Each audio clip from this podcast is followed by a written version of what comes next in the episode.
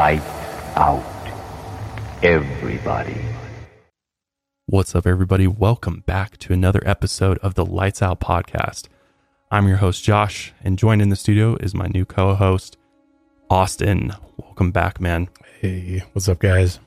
So, today we are diving into some of the most haunted places in Mexico. And these stories are dark and brutal, to say the least.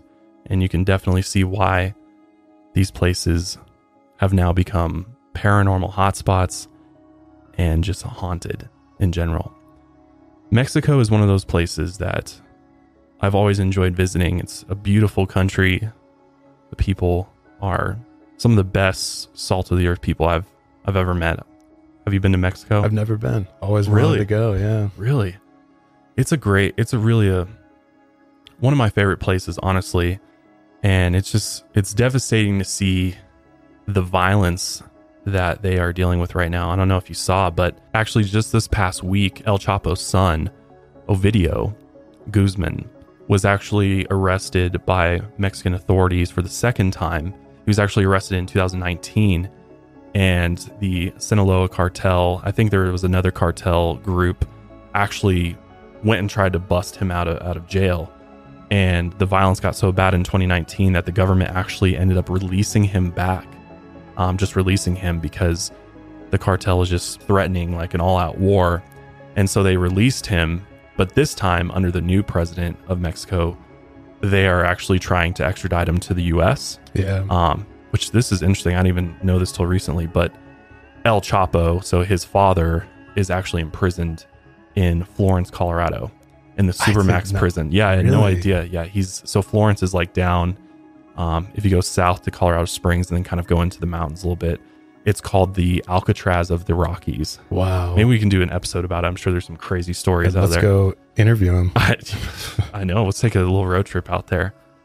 But yeah, they're trying. It's the most secure prison, uh, I believe, in the entire United States. Um, and his father's there, so they're trying to get his son there too. Because right now, in the city of, I'm probably not going to pronounce this right. Which today we're we're covering a lot of different places in Mexico, and my Spanish is not the greatest, so bear with me. But in the city of Culiacan, it's probably not how you pronounce it, but it's an all-out war. Like there's footage coming out of there, and it's absolutely insane. There's just cartel trucks cr- going down the highway. They're fighting with the Mexican army, and it's just all out, all out war there. There was a there was a video of a Aero Mexico plane landing, and it was being shot at by uh, cartel members with like 50 caliber guns It's insane. and passengers are like on the floor of the the plane. So it's it's all out chaos there. Um, and if if you live there, I'm I feel for you. I mean, I don't even know what you even do in that situation, and just the whole cartel situation in general is is a really tough one because what's crazy is that a lot of the cartel groups have American weapons.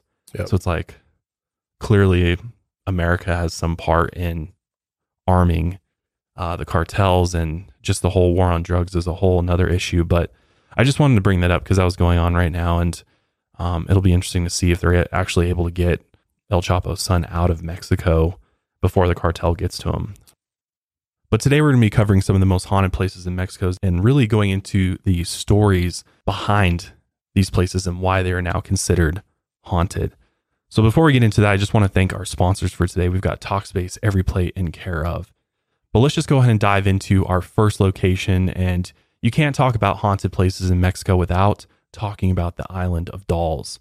So, the island of Dolls is actually an island located in the channels of Xochimilco. The island itself is actually called a chinampa. Yeah. So these these are small rectangular plots of land. I didn't really know about these until I researched this particular island. Um, they're used to grow crops on shallow lake beds. Yeah, I was looking at some video footage of the island of Dolls, and it looks like a lot of people get around on boats because of these, these Yeah. shallow lakes. As far as I know, that's the only way to access the island is through a boat. Wow. Yeah. Um, and this was a technique used in Mesoamerica, especially in the Valley of Mexico. Um, they're usually built in swamplands, and a bunch of these little islands are found in the waters surrounding Xochimilco.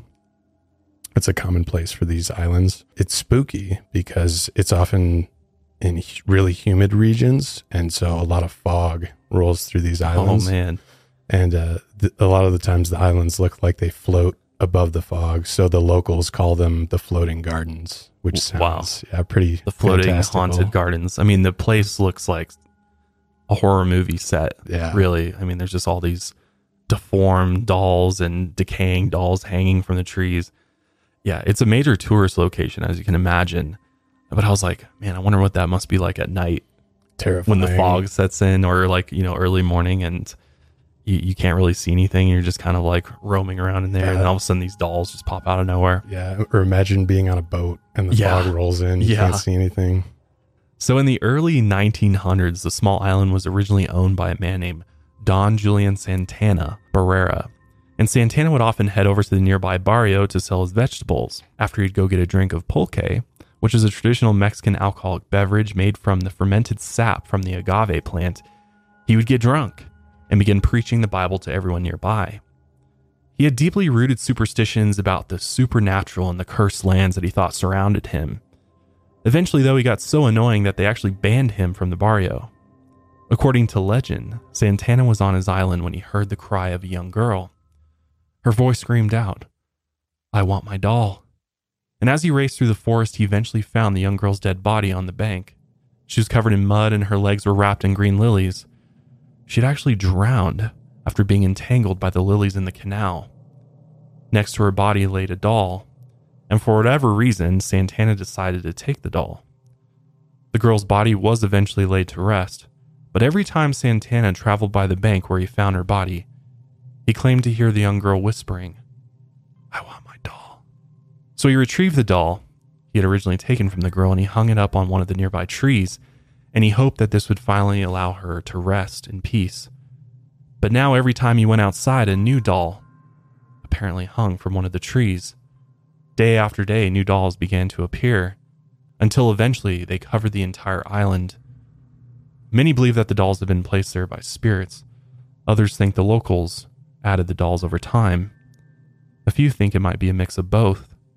Either way, all the different kinds hang from trees and walls, and some even hang upside down. Their eyelids are milky, and their clothes are covered in dirt. Some are even headless, and others look like they could be voodoo dolls with pins sticking in them.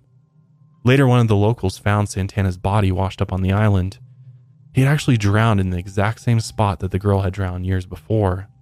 So many ended up believing that the girl's spirit somehow caused his death. And to this day, she still haunts the island. In 1987, an eco tourist rescue was made, and they found that the island was completely covered in water lily. This was the same plant that had entangled the young girl and drowned her, and now it completely covered the island along with the dolls. Back in 1943, this island had gained local fame, but now after Santana's death, the island had become a tourist hotspot. Hundreds of terrifying dolls now cover the island, and many of the visitors claim that they've seen the eyes of the dolls shifting or following them. The only way to access this island is by taking a long boat ride. It actually takes about an hour, and the tour travels through a museum, the canal, and a local lagoon. On the island, there's actually a small museum where you can find the first doll that Santana hung up.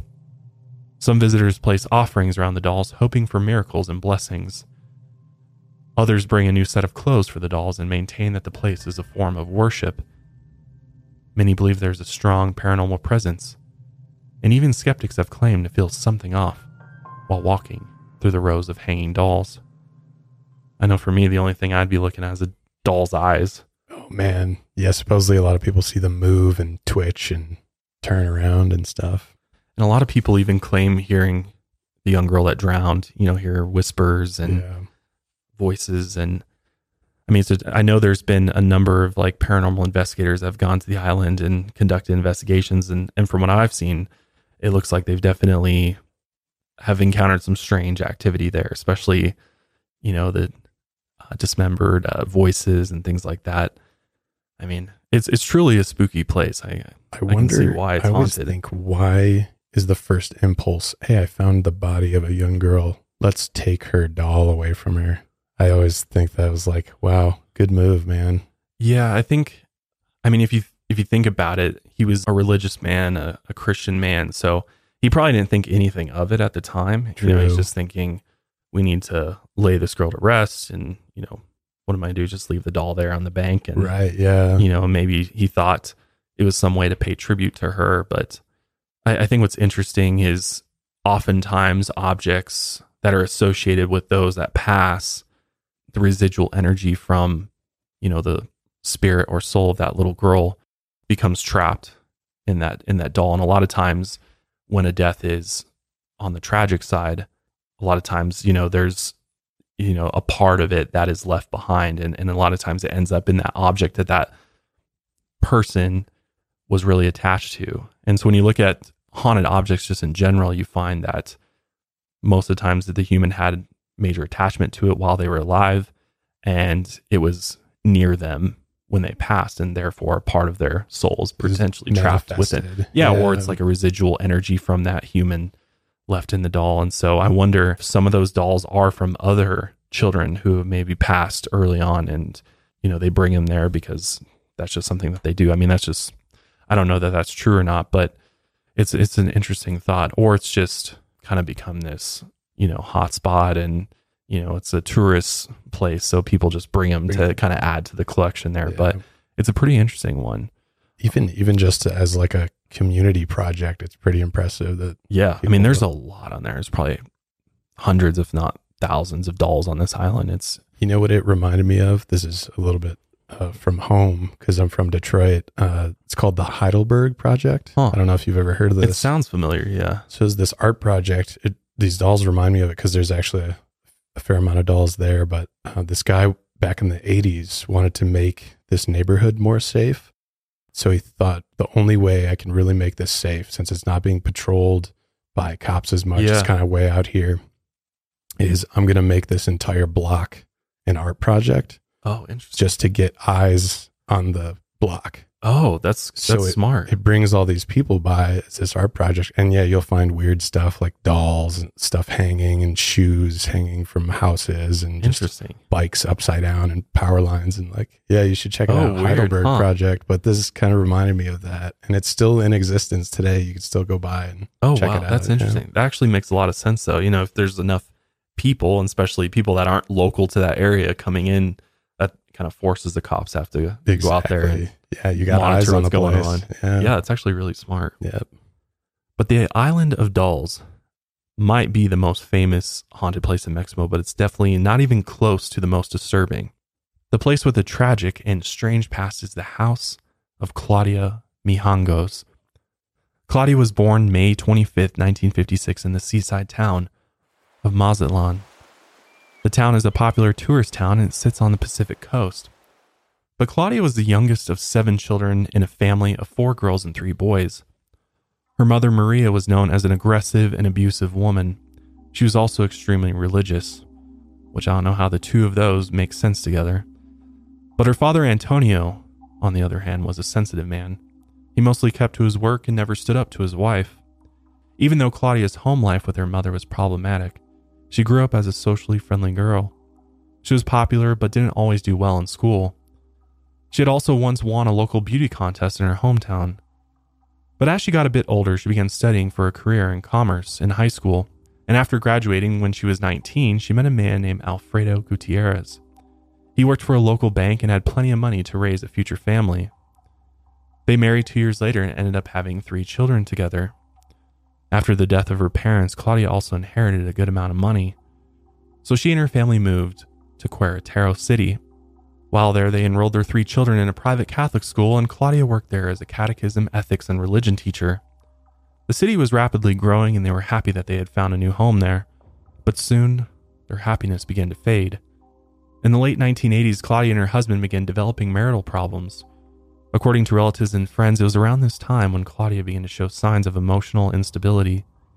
To try and solve their problems, the couple attended marriage counseling with Dr. Jamie Flores, who had a TV series on Discovery Channel Mexico. Unfortunately, these counseling sessions really didn't do much for their marriage.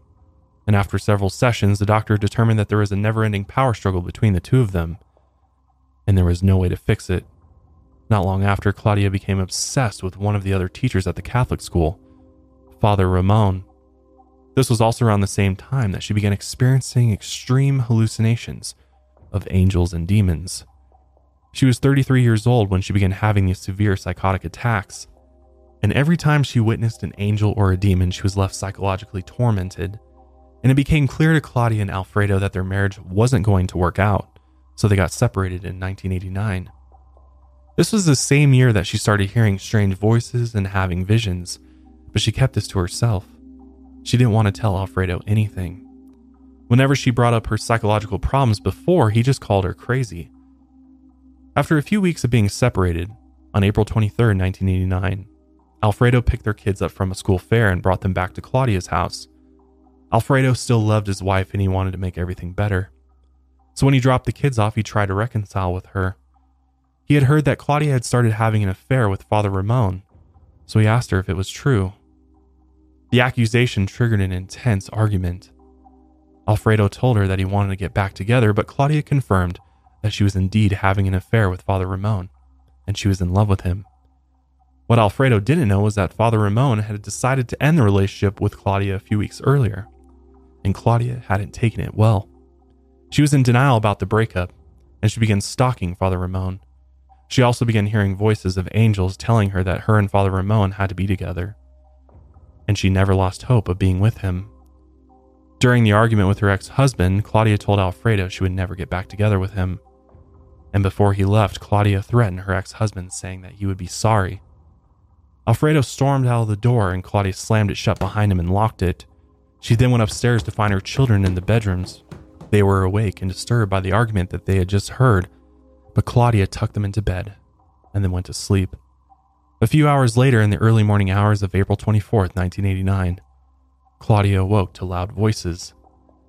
These voices told her that her hometown had completely disappeared. The place she had grown up was now just a spirit. She listened to the voices for a while, trying to figure out if they were real or not. And eventually she got out of bed around 4 a.m. The voices were still loud inside her head. So she, she then went over to the telephone and called her friend, Veronica Vasquez. When Veronica answered the phone, she could tell that Claudia was frantic, so she tried to calm her down. Veronica promised she would come over to her house a little bit later to help her out. But in the meantime, she told Claudia to try to go back to bed and get some rest. Claudia didn't take her advice. Instead, she got dressed and went to the kitchen, where she picked up three large knives. Her children were still fast asleep in their bedrooms upstairs. First, Claudia decided to go into the bedroom of six year old Alfredo, her youngest child.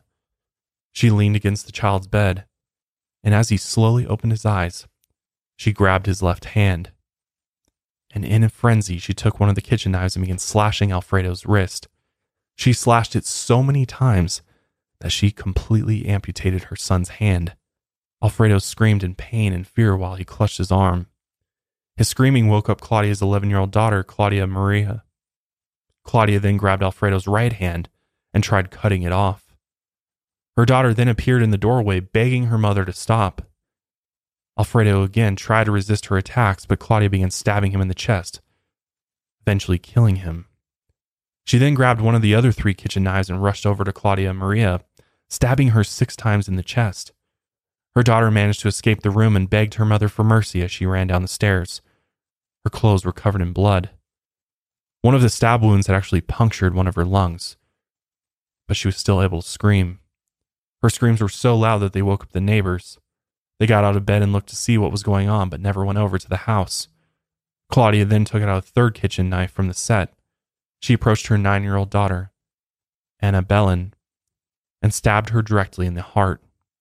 After stabbing each of her children, Claudia ran down the stairs searching for her oldest daughter. She found Claudia Maria passed out on the dining room floor, lying face up. Claudia then took the knife and stabbed her daughter one more time to make sure she was dead. She dragged her back upstairs and placed her lifeless body in the master bedroom. She then dragged the bodies of her two other children and placed them together on her king size bed so that they were all laying there together.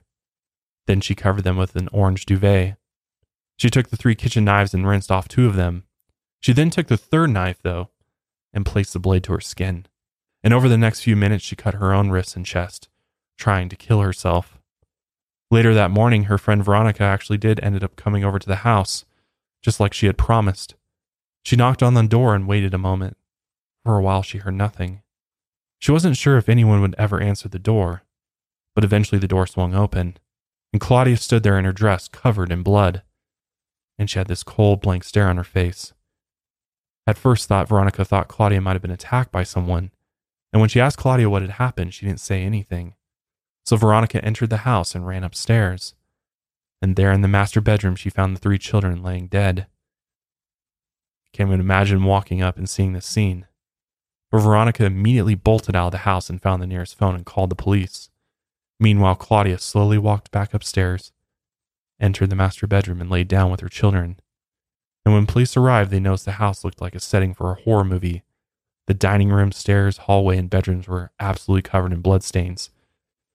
So yeah, I actually had to look this up with how much blood was in the house, and it was a lot. Um, they said about 10 liters of blood was found throughout the house, which is roughly two adult humans. And this was just from children. That's So, crazy. Yeah, it was everywhere.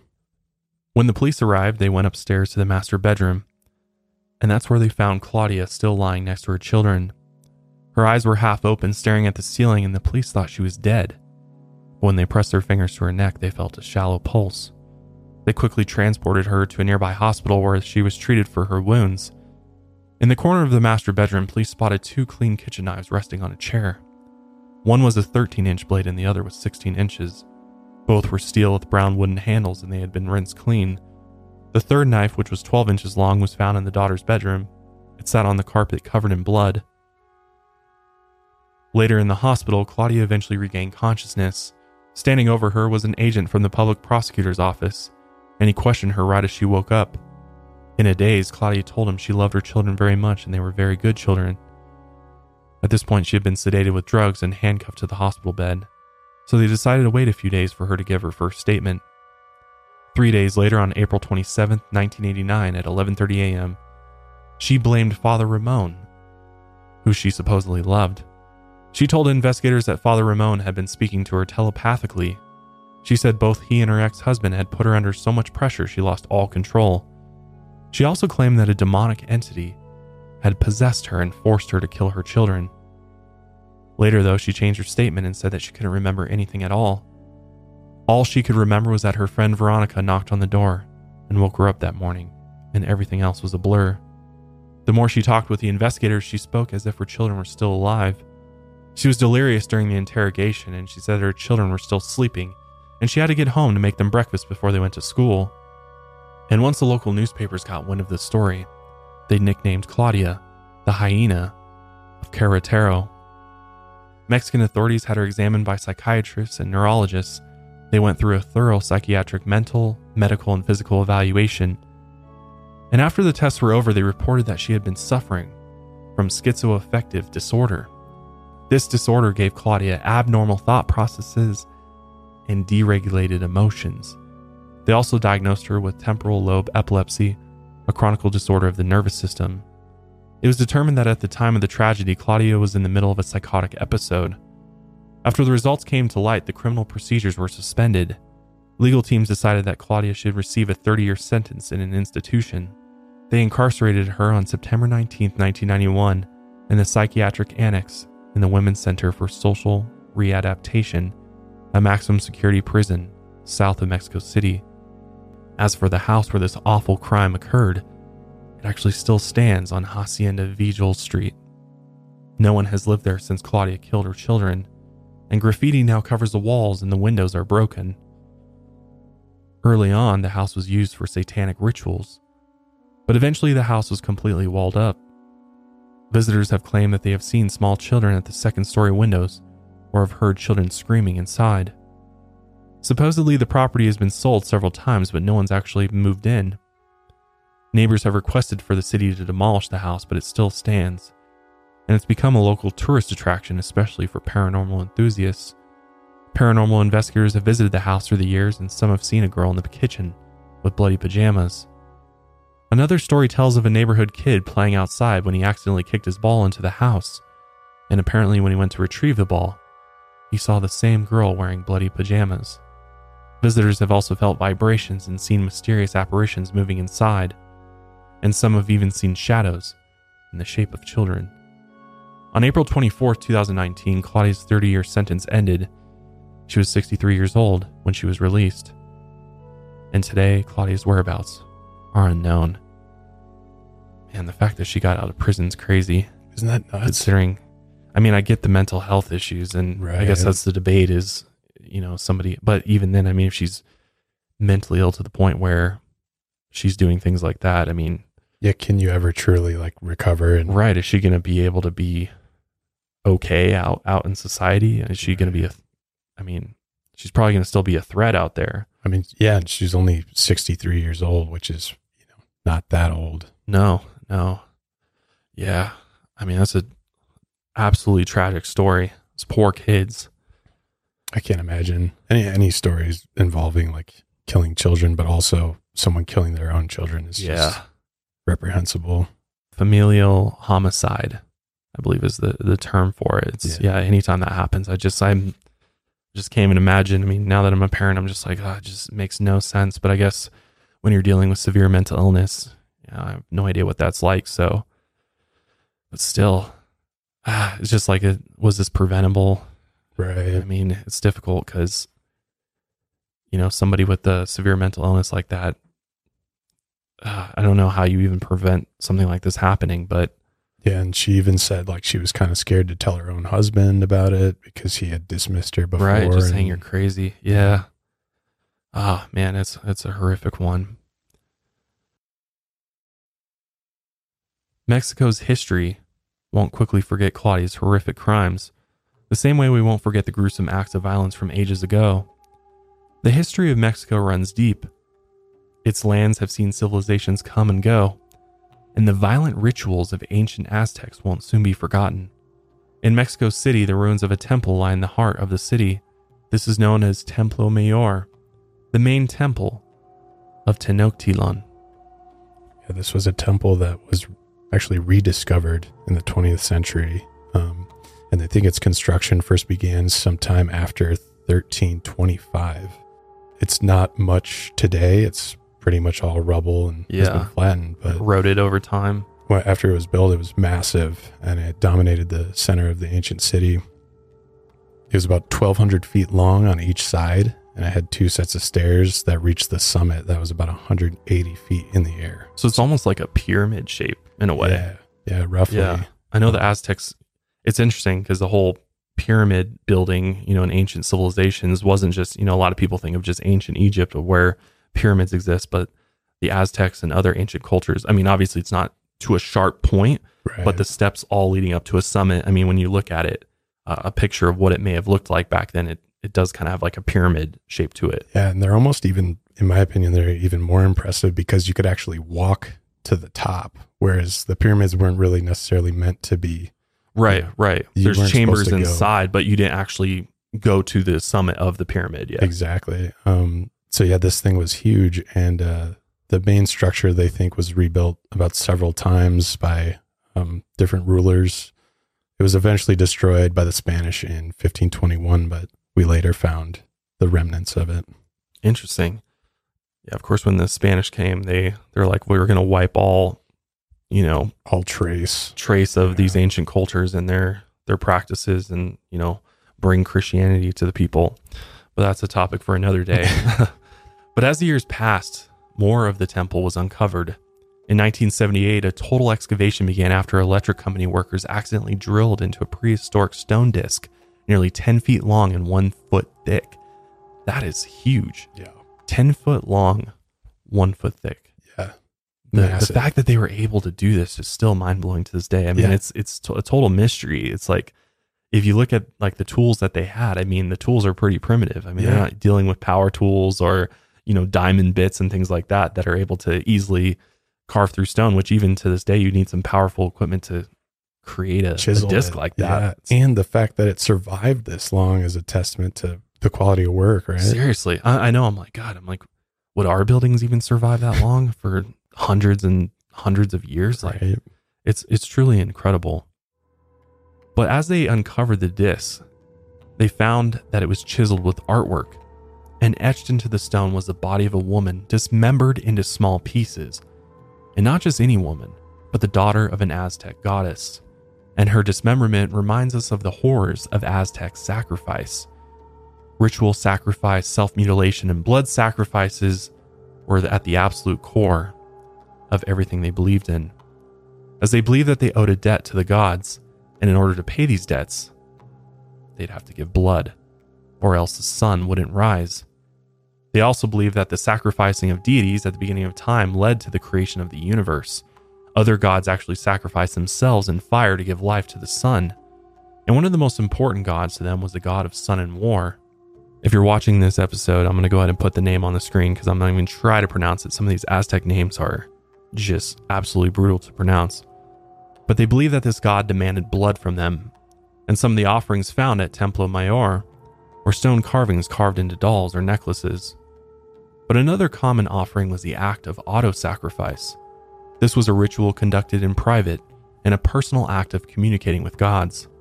What they would do is they would take obsidian blades, agave needles, or bone spikes, and then they would puncture different areas of their body like the earlobe, lips, tongue, chest, or calves.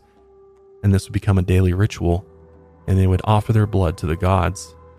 They also sacrificed animals in private and public ceremonies, Quail was often used, but they also used dogs, eagles, jaguars, and deer.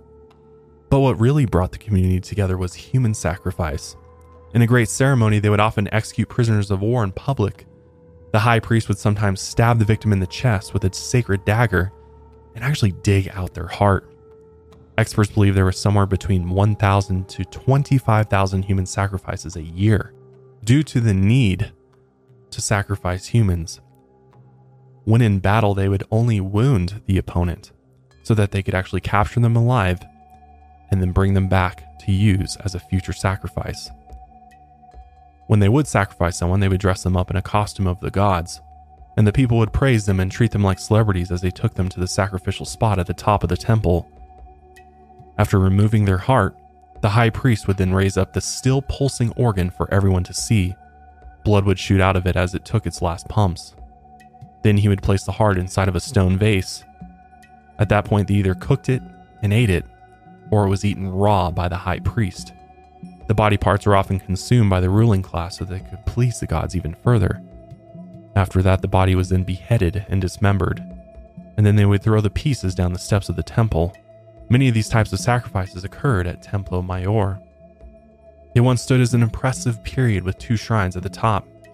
One shrine was dedicated to the god of rain, and the other was for the god of sun and war. Countless human sacrifices occurred at the summit. The heads of those who were sacrificed were then put on skull racks at the base of the temple. While most of the sacrifices were prisoners of war or slaves, some of them were children. They believed that the tears of children were linked to the god of rain, and this absolutely brutal tradition went on for hundreds of years. Until 1519, the Spanish invaded the Aztec Empire and they wreaked havoc and spread smallpox disease across Aztec land until the entire civilization crumbled only two years later. If the violence wasn't brutal enough, smallpox is even more brutal. Um, it's a terrible disease, and it had about, at the time, it was about a 30% mortality rate. It killed countless of indigenous people in North America when the Europeans came over across the ocean, and the symptoms included you get a cold, muscle pain, headaches, fatigue, um, the worst part is that after a few weeks, the patient would get these small bumps oh. all over their body. A lot of people, if you've seen pictures of it or something, a lot of people think it's like, oh, that's terrible because it's just on their skin. But these bumps were actually inside of the patient's mouth, uh, oh. covering their tongue inside their throat. And they would eventually grow these bumps, they would grow and rupture. And then it would release the virus into the saliva. And that's how it passed to other people. Wow. Yeah, pretty brutal. Luckily, it's been eradicated with the help of vaccines right. today. This yeah, I was, was say, I think we all get smallpox vaccines. Yeah, and um, I looked up at, to what eradication actually means because it's like, well, how do we actually know if it's actually gone? And I think it's something like if we don't have a patient discovered or reported within a few years, we they consider it eradicated. Eradicated, yeah. So it has been eradicated. But yeah, this was what the Spanish brought over to the Americas, and it ended up killing many Aztecs. Uh, just and that's just from the spread of, of, disease. Yeah, outside of the Spanish, the already violent war, conquistadors like slaughtering the the indigenous people. Yeah, mm-hmm. yeah. They're they're saying between 8,000 and 10,000 unarmed Aztec nobles were slaughtered during a sacred ceremony near Templo Mayor. So they basically took their own temple and then started slaughtering their own people. Their own people. Wow. Yeah. Total, yeah, just obviously in total disrespect of Yeah. of what they were doing. Wow. It's just crazy because it's like, oh, we're coming in, we're going to take your land, we're going to, you know, convert you to our religion. But in the meantime, we're going to full out genocide on on you in the meantime. Yeah. We're going to spread the word of God Yeah. and love. And Yeah. then we're just going to. But then we're going to make an example out of all of the Aztec nobles. Oh, yeah. In retaliation, though, eight Spaniards were actually sacrificed on top of the temple, and their bodies were kicked down the stairs and their heads were tossed back at the other Spaniards. But the city ended up falling to the Spanish in 1521, and they ordered the temples to be stripped clean of all the precious golden artwork that could be found. And today, only the ruins remain, and these grounds are open to the public. According to legend, its brutal history is now connected to many restless spirits, as you can probably imagine. Some believe these spirits and energies that are found here are vengeful in nature. Hundreds of thousands of people have died at this temple, and the ground is forever soaked in blood. Today, officials and visitors to the ruins have reported disembodied voices. Cries and screams have been heard emanating from hollow chambers. Some have even experienced phantom aromas of blood, smoke, and rotting flesh. Others have seen shadowy figures that stalk the living visitors. And apparently, some of these shadowy figures are even dressed in old Spanish garb. Paranormal investigators have visited the ruins over the years and taken readings with EMF meters and have reported high levels, which is electromagnetic uh, frequency, I believe. So Yep. it's measuring the electromagnetic energy in the area. And it's believed that when the levels are high, that's when you start seeing paranormal activity Yep. start to emanate, like glowing orbs or strange mists in the background of photographs, apparitions, things like that. Museum employees have experienced objects moving on their own, like ancient tools mysteriously disappearing. They've also seen doors opening and closing on their own or alarms being tripped when nothing is there. Many have described a sensation of even being watched, followed, or even grabbed by something invisible, and visitors have even experienced physical pains, like sharp pains in their chest that grow worse the longer they stay near the ruins. I mean, the paranormal activity here makes absolute sense. Yeah. Just the amount of bloodshed and hate and anger that happened over the years in this location. Yeah. And the fact that it was like a spiritual Yeah, exactly. too, you know? Exactly. Yeah, I think that definitely has something to do with it. You know, just the the violence and the bloodshed. Yeah, the Aztec ruins are. Uh, when I in Mexico, I, I think I've been, you know, to some of the cenotes, which are the, like the underground pools. Beautiful. really yeah. cool. Um. We covered that in uh, oh yeah, Planet Sleep. that's right. Yeah. Yeah. yeah, yeah. Planet Sleep. Good days. Yeah. good times. But in the cenotes, they would also go down and, and do ceremonies. And I went into a cenote, and there were some Aztec descendants that were doing some type of ritual down there, and they had candles. And I just remember going down there, and just the energy was so heavy in there. And I, I don't, I don't know necessarily if they were they did any sort of like, you know, human sacrifice. I believe they've done animal sacrifices down there there's definitely something very spiritual uh, about you know th- that place and just these in- indigenous cultures were just so in tune with with spirituality and just you know whatever the life force is. I mean just across the world. I mean i've i've sat with the aboriginal in australia before and just being in their presence they're just they're just something special about it and they're tapped into something that the rest of us have been you know disconnected from. Yeah. so And I know a lot of those temples were built specifically above the cenotes, where Yeah, they're- that that was their access to water, which is crazy to think that they knew that. how how did they know it was under Yeah. there Uh, yeah it doesn't make any sense i mean it's it's like a lot of these are way far down underground like yeah. 20 30 feet underground so the fact and, and again some of them are open like just Yeah, open holes in the top. in the ground like Mhm. there's areas of mexico where you just they're all over the place you just stumble upon it and like you got to be careful because you just like walk and fall into yeah. Other other temples were like they would build them in equilateral distance between multiple Yeah, cenotes. yeah. So that's how well they knew the there's tunnels that connect them. Yeah, it's it's it's really incredible. But even though human sacrifice became more and more rare after the fall of the aztec empire some have still participated in the ritual behind closed doors. In the case of tadeo mejia he began searching down a dark path in which he would never return the beginning of this story dates back to the 18th century a nobleman of San Clemente ordered the construction of a mansion for his daughter in Guanajuato. It was later turned into a post office in the 19th century until a mining engineer named Tadeo purchased the property for him and his wife.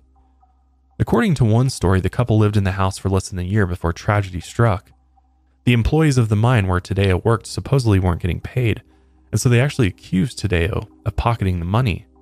In truth, the mine was suffering from an economic crisis, so their payments were late. But the miners had been convinced that Tadeo was stealing from them. So they ended up breaking into his house, hunting down his wife Costanza, and stabbing her in the neck.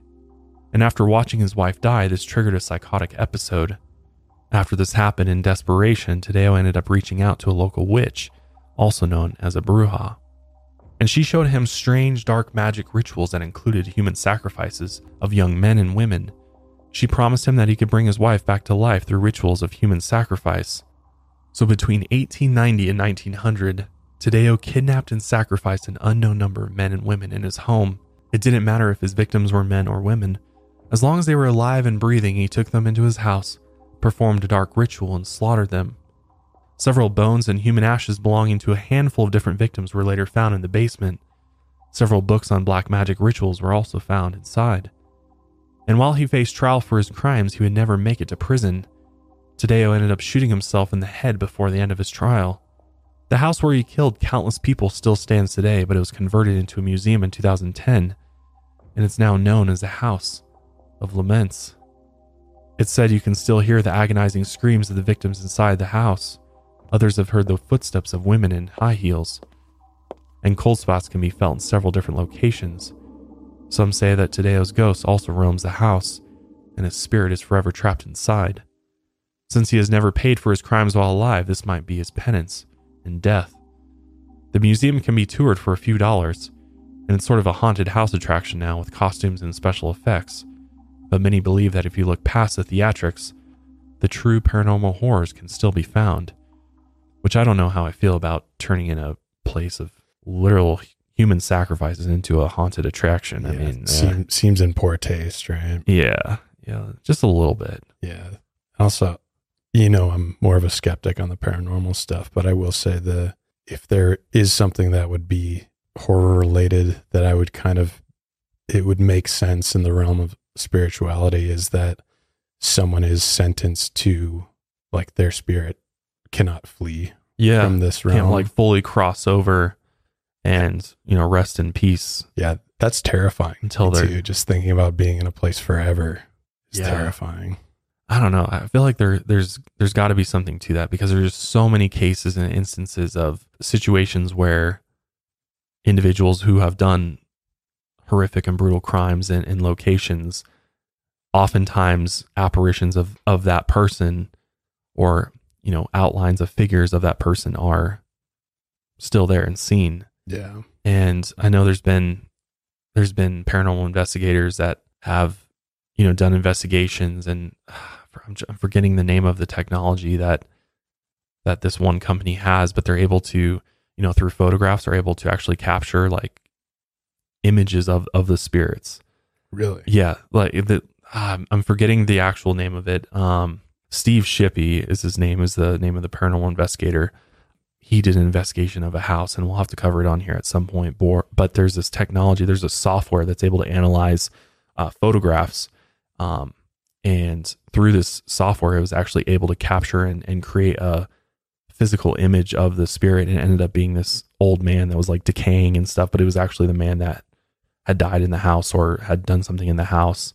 That's crazy. And so it's like when I see that, I'm like, well, obviously there's a, you know, skeptical side of me that's like, that's just like AI or something creating an image. But right. the image was so close to what the guy looked like while he was living, but he just looked like old and, you know, like he was rotting basically. Yeah. I don't know. It was, it was really mind blowing. I'll have to, I'll have to figure out what that was and, and cover it here on, on the show at some point. But yeah, definitely. That sounds interesting. I mean, after looking at so much paranormal cases and stories, I've become a real believer in there is something to all this. Like, this isn't just all bullshit. It's not all made up. It's not just fairy tales. This is there's something real about this. And and I guess it really depends on you know how spiritual you are and, and what your personal beliefs are. But I do believe that there is something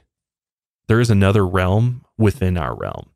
And if you think about it, like there's there's you know we are only able to see a fraction of what's actually all around us. You know, we only can Right. you know we can't see Ultraviolet. ultraviolet and all these other lights, you know, uh, light forms and um, the energy. You can't see the atoms around you. You can't. There's so much you can't see with the human eyes, but that doesn't mean that's not there. right. And so I feel that this there is like a spiritual realm around us. It's just we can't see with our physical eyes, but you know, when you pass, you know, a part of you may stay in this realm. Maybe it's for a, sh- a short period of time until eventually you move on, or in this situation where you've done something horrific on this planet that maybe, you know, part of the way it works is, you know, you have to pay your dues.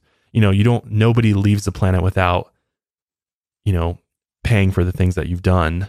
And depending on the level of things that you've done, maybe, you know, there's something to, you know, before you can actually cross over and to whatever's next, you're forced to stick around and, and wait it out Yeah. you know I like mean, for those that die before going to prison like he died before ever going to prison maybe that's why he ended up staying here versus those that pay their time and then move on or you know you're able to work through it i don't know it's it's an interesting thing to as a skeptic, I don't lean hard either way, but I would say, yeah, if anything, it's since this guy had killed so many people and never really saw prison time, it's also just a way of getting some level of closure, especially for the victims and the victims' families. It's like if this guy just got away with it, we'd like to think that hopefully his spirit is now imprisoned right in right this realm, right. you know, something like that. Yeah, because that's always like the debate, right? Especially with the death penalty, is like,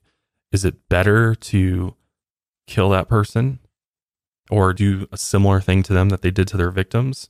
Is that justice or is it justice to let them rot in a prison cell for years and years and years? You know, Right. and so it's kind of like, it, you know, even if they do exit, you know, the planet through death early on, does that mean that's the end and they move on to whatever's next or you know restart or you know is there a, a form of justice on the other side a process before your soul can move on or you know and again it comes back to what you believe and if you believe in souls and spirits and things like that or you know if you don't believe in anything then i guess it doesn't matter but i know for me personally i think there's it's far more com i think it's far more complicated than what we can even possibly comprehend. I don't think it's as simple as like, oh, you know, you go over here and there's, you know, somebody judges you or, um, you know, it, it's as simple as, as what our little monkey minds can think of. But I think there is some form of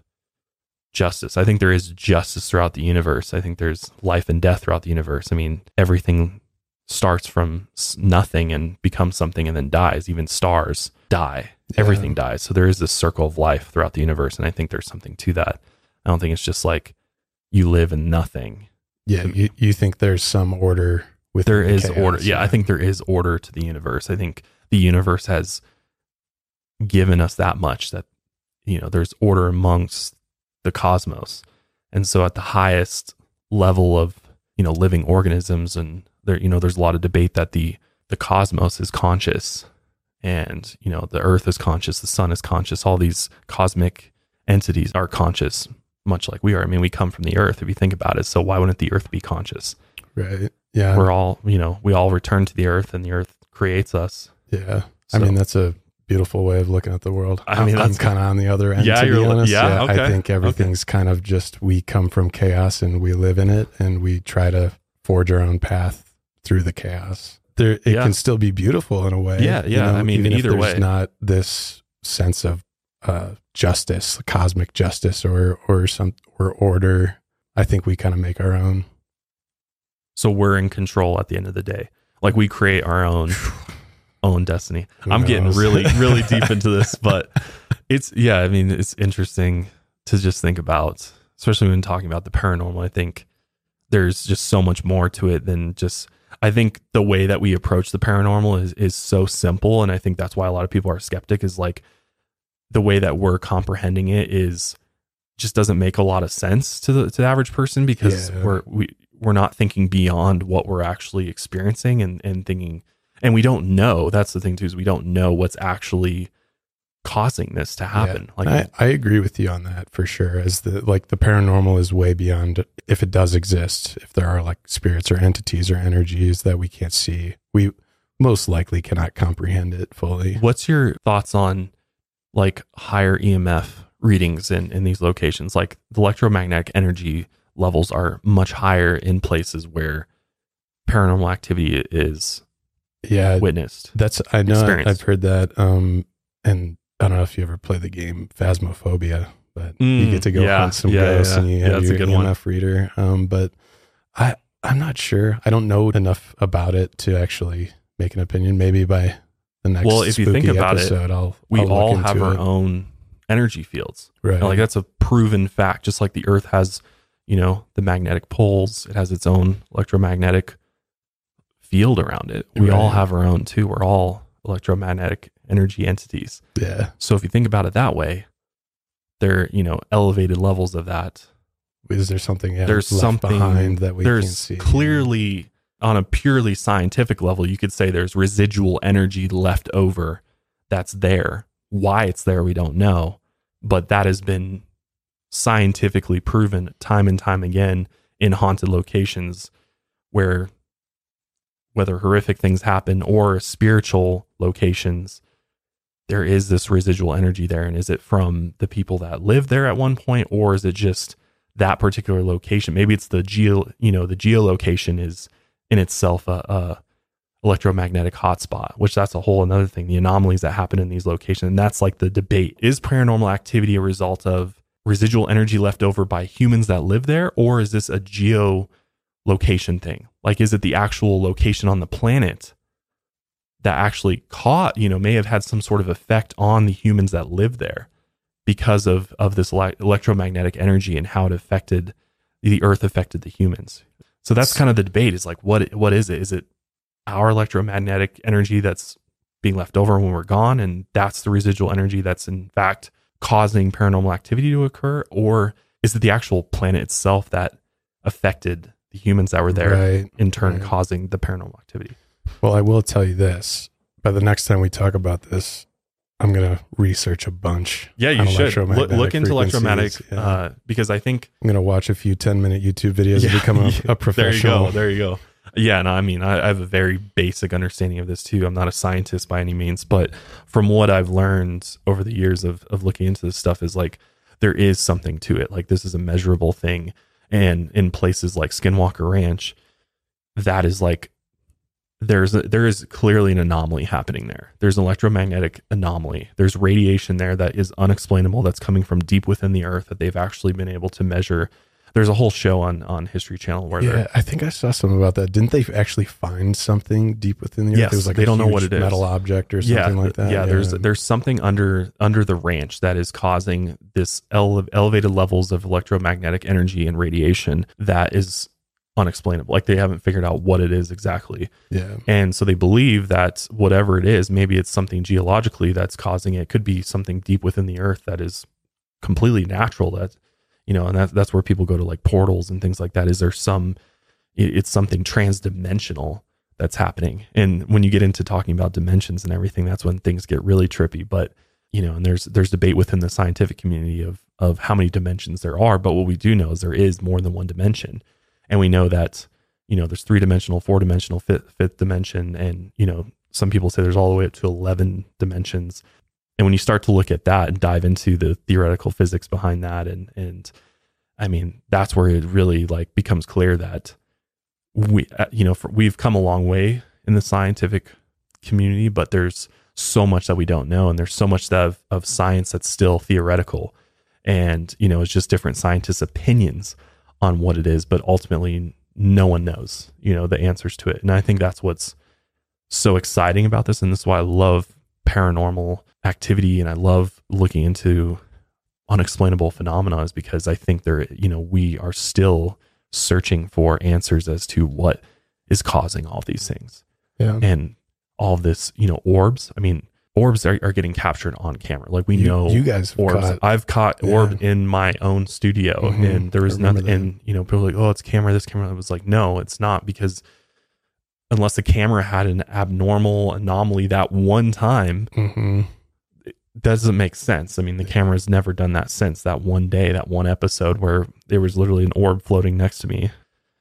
There's something to that. I, I think there's something more to that. And there's something, you know, whether it's, you know, and, and that's the debate. What is it? What is co- what is the orb itself? Is it just is it energy? Is it a spirit? What is it? So I'm getting way off topic here, but um, but that's what happens when you have a, have a co-host now. You get way off topic Yeah, this is the but hopefully it's an interesting conversation and i'd love to just do a whole episode just talking like maybe we can do an episode where yeah we, just kind of shoot the debate on the paranormal Yeah, and you kind of present your argument i'll present mine and we kind of go back and forth about different types of paranormal activity or or unexplainable phenomena and just kind of talk through it from different perspectives i think that'd be really Yeah, interesting that would be sweet. I'm into that. I got to do my research. yeah good good yeah start now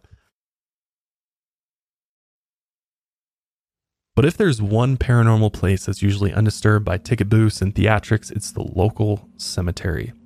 So, about 200 miles west of the House of Laments is the city of Guadalajara, and its history dates back hundreds of years. At the heart of the city is a historic cemetery that sits on Belen Street that dates back to 1848. Its name is Panteon de Belen, and it's also known as the Santa Paula Cemetery. It's separated into two areas the common area and a section reserved for the wealthy. When it was opened for burial, many famous locals were buried there. It's rumored that all different types of strange supernatural energy have infested the ground since its earliest days, and the first known horrors date back to the 1700s and continued through the 1800s. Famine had hit the area early on, and by 1833, many were killed by waves of cholera. So cholera, if you don't know, it's a it's an infection of the small intestine. It's usually caused by drinking unsafe food or water, and usually the food and water has been contaminated with traces of human feces. Oh, Yeah, symptoms usually involve cramps, diarrhea, and vomiting. Um, sometimes the diarrhea and vomiting can get so bad that the patient gets severely dehydrated. They could potentially die just from that. Um, after a while, they get from the dehydration, they get sunken eyes. Their skin becomes really cold, dry, and tough. And if they're dehydrated enough, they'll actually their skin will start to turn blue. Risk of death is usually around five percent. Um, but if the patient doesn't have access to health care, which I mean, if you go back in time, you know, there's actually a 50% chance of death. So at the time, with no modern medicine, uh, many people in the 1800s, Guadalajara ended up dying from cholera. wow. Yeah. Just the diseases that people had to deal with in in you know We're early human lucky. history in the 1800s especially. I mean, it's just such a brutal time and Yeah, it's not very- like you can run to a state of the art hospital where you're going to get Yeah. great care. you Even know? just the concept of like an IV to rehydrate you Yeah, is, yeah. you know, you're, you're not really getting that. it's like here, drink some water. yeah. Yeah, Good you're luck. vomiting. Like, Yeah, there's no. You're just vomiting the liquids up. Yeah. yeah god the, the days before ivs man is brutal but the city soon needed more area for burial grounds outside of populated areas.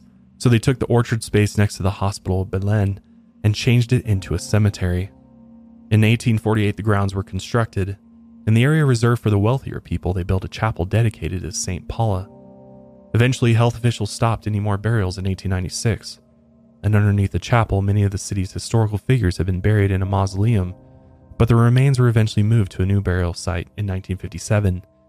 As for the common area, this land was used to build the Tower of Medical Specialties for the hospital. And today, what remains of the cemetery is still open day and night to visitors. Decorative headstones and works of art are still inside. And over the centuries, local legends tell of otherworldly creatures that have manifested inside of the property. Around the ground, people have reported cold spots and disembodied voices. Many have felt being closely watched or followed. One popular story mentions an old pirate that decided to leave his old life behind. He later retired and settled down in this city. As years passed, he ended up meeting a woman and having a child, but that child never knew about their father's past. Supposedly, the old man had stashed a ton of stolen treasure somewhere in the city. It was treasure that he had gathered up over the years on the high seas, but he died before he could tell his child the location of his fortune. He was then buried in the cemetery. And as the legend goes, if anyone can find the grave and pray to his spirit, he might speak to them and tell them where the treasure is hidden. But he'll only tell someone who deserves it. A darker local story surrounding one of the graves is known as the Child Afraid of the Dark. On May 24, 1882, a brutal storm had rolled through the city. The young couple was putting their 10 year old son to bed. His name was Ignacio Altamirano, and he also went by the nickname Little Nacho. He was generally a healthy baby, but ever since he was born, he had an intense fear of the dark, which I think we all do as children pretty much. Were you afraid of the dark? I was terrified of the, of the, dark when I was so a kid. Why is that? Why are we from yeah. like birth scared of the dark? Yeah. I'd have like my door cracked. Same. So that, or like the on. bathroom light on yeah. in the hallway. I, I slept. Uh, with, I was in a bunk bed with my older brother. He slept on the bottom. Oh, really? And I would tell him, I was like, just please let the crack open so I could leave the light in. And he sometimes couldn't sleep with the crack in the light in, so he would wake up when I he thought I was asleep, and he would go close the door. And oh, I God. just start screaming. Really? Um, oh my God! I know. I'm. I'm like trying to think. I'm like, why? It's not like I ever saw anything scary or like yeah. that would make me afraid of it. But it's like this natural fear we have of like the pitch dark. Yeah, maybe it's just because our imagination is filling in the blanks yeah, where we can't see. Be. So it must be our imagination just like starting to create things. Yeah, what could shadows and things like that, or you know, the dark pitch dark closet. I know I was like scared of the closet. Like I have to shut the door. Yeah. But whenever he was in the dark, he would cry until a light was turned on. Many children are afraid of the dark, but little Nacho's fear was way more intense. If he was ever in the dark for too long, he would end up having a panic attack.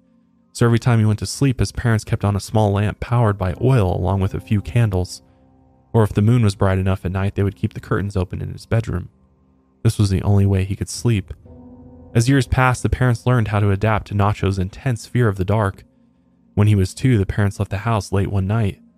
They left the child in the care of the housekeeper, and like always, they had kept the oil lamp and candles lit in his bedroom before leaving they also left the bedroom window open. But that night, the weather picked up and a strong breeze came in through the window and blew out the candles and the oil lamp. Unfortunately, the housekeeper didn't check on the child to make sure his bedroom had light. So little Nacho soon woke up to a pitch black bedroom.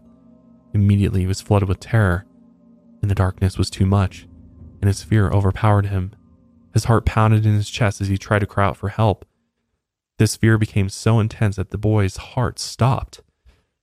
The parents later got home and found their son dead in his crib. But the story only got worse. After his death, they held a funeral for the boy and placed him in a small wooden coffin. After he was placed in a stone tomb in the cemetery, the family went home to grieve. But by the next morning, they got word from the caretaker. He said that when he did his early morning patrol of the cemetery grounds, he had found little Nacho's coffin. It was actually laying outside of his stone tomb, and the casket had been opened. The caretaker then reported the crime to the police. Investigators thought that it was a simple grave robbery and maybe the parents had put something valuable inside the coffin. The cemetery caretaker then reburied the boy in his tomb. But the problem was this happened several more times. The caretaker kept finding the boy's coffin outside of the tomb with the lid open. The lid looked like it had been broken from the inside, and the caretaker would find the boy's remains in the coffin.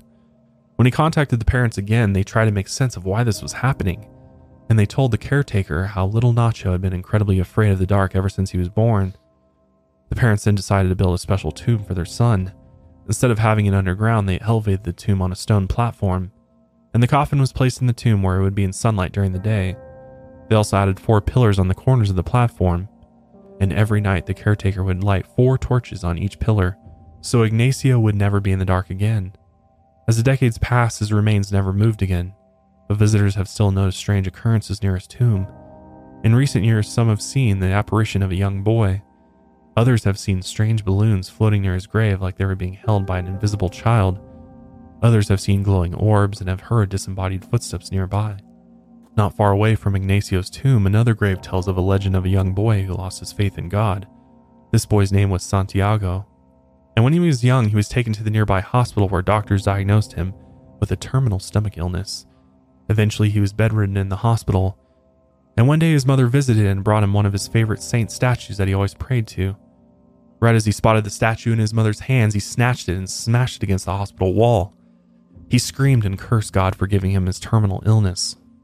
Later that same night, Santiago snuck out of the hospital and wandered around the next door cemetery. And by the next morning, his corpse was found hanging from one of the trees. Ever since visitors have seen the faint silhouette of a young boy hanging from some of the trees in the cemetery. Besides the death of these young boys, the most famous local legend of this cemetery is a tale of a blood sucking creature that prowls the grounds at night. Through the 1800s, dozens of small animal carcasses began littering the streets at night. Their bodies had been drained of all their blood. Two close puncture wounds were always found on the animals, especially near their necks. This went on for months until the killings got worse. Instead of small animals, the bodies of small children were then found dead in their cribs across several neighborhoods. And just like the animals, their bodies had been drained of blood. They also had two close puncture wounds on their skin, especially near their neck. The townsfolk were warned to stay inside at night and keep an eye on their children. Many stayed indoors at night and prayed, hoping that God would take care of the evil in their town. A few of them eventually banded together as vigilantes to track down the killer. A man had been kidnapping children, killing them, and drinking their blood. They eventually believed the killer was actually a vampire living on the outskirts of town. The angry mob eventually cornered the accused man. He was ghostly looking and pale, and many thought he looked like a vampire so the mob pinned him to a wall and drove a wooden stake through his heart. Blood poured from his chest and he died instantly. They dragged the body to the cemetery and buried the remains, but they feared the vampire would rise again, so they placed a large stone slab over his grave. As the years passed, many noticed that the single tree had sprouted from the man's grave.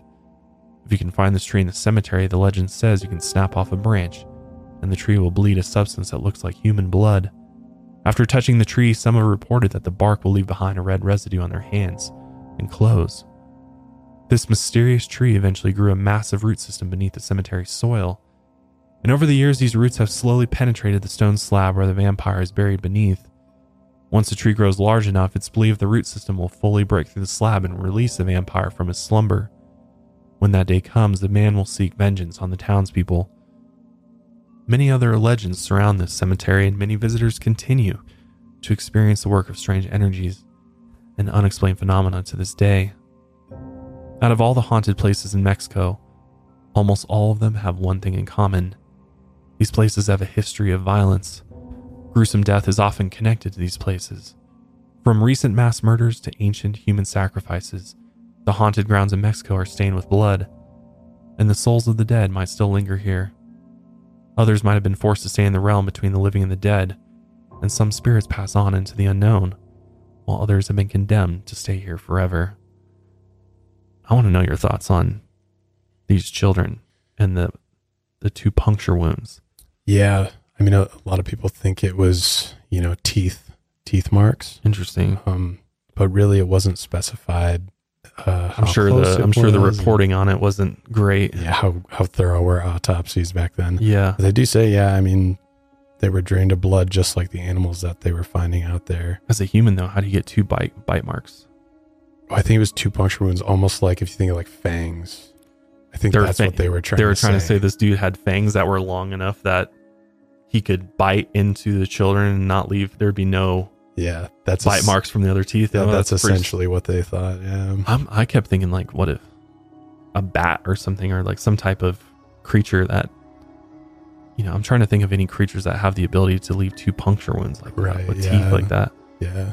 But then they just drain, like they drained the blood through those wounds. That's pretty weird. And it wasn't specified. Like, was the blood found at the right, crime right. scene or was he just gone? They never specified that. You think it's possible that this just could be like local legend and this never indeed happened? This is like a local legend of the cemetery? Possibly. I mean, the thing that is true is that there is a huge tree above a, an old grave. I know that's for sure because we had a picture of it. Um, but really, also how they condemned the guy they like they just found this guy, accused him, and he's, he's like, like hey, "You look ghostly you white, look pale, yeah, you yeah. look like a vampire." So yeah. he's like, "You look a little no. anemic." Yeah, and then they stabbed him, and then it's Damn. like, "All right, yeah. damn, they're like justice." Yeah, right.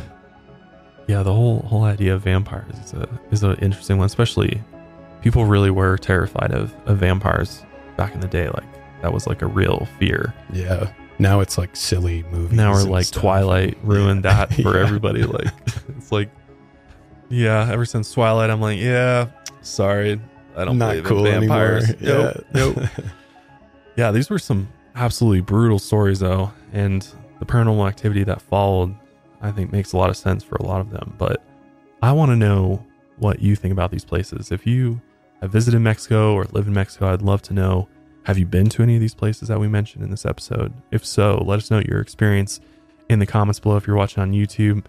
Also, one thing you do to help us out, it really does help us out, by the way, is take two seconds, go to Spotify, hit the follow button for us, and go to Apple Podcasts, hit the subscribe button. And obviously, if you're watching on YouTube, make sure you subscribe to the show so you never miss a new upload. But that is where we're going to wrap up today's episode. So happy to be back.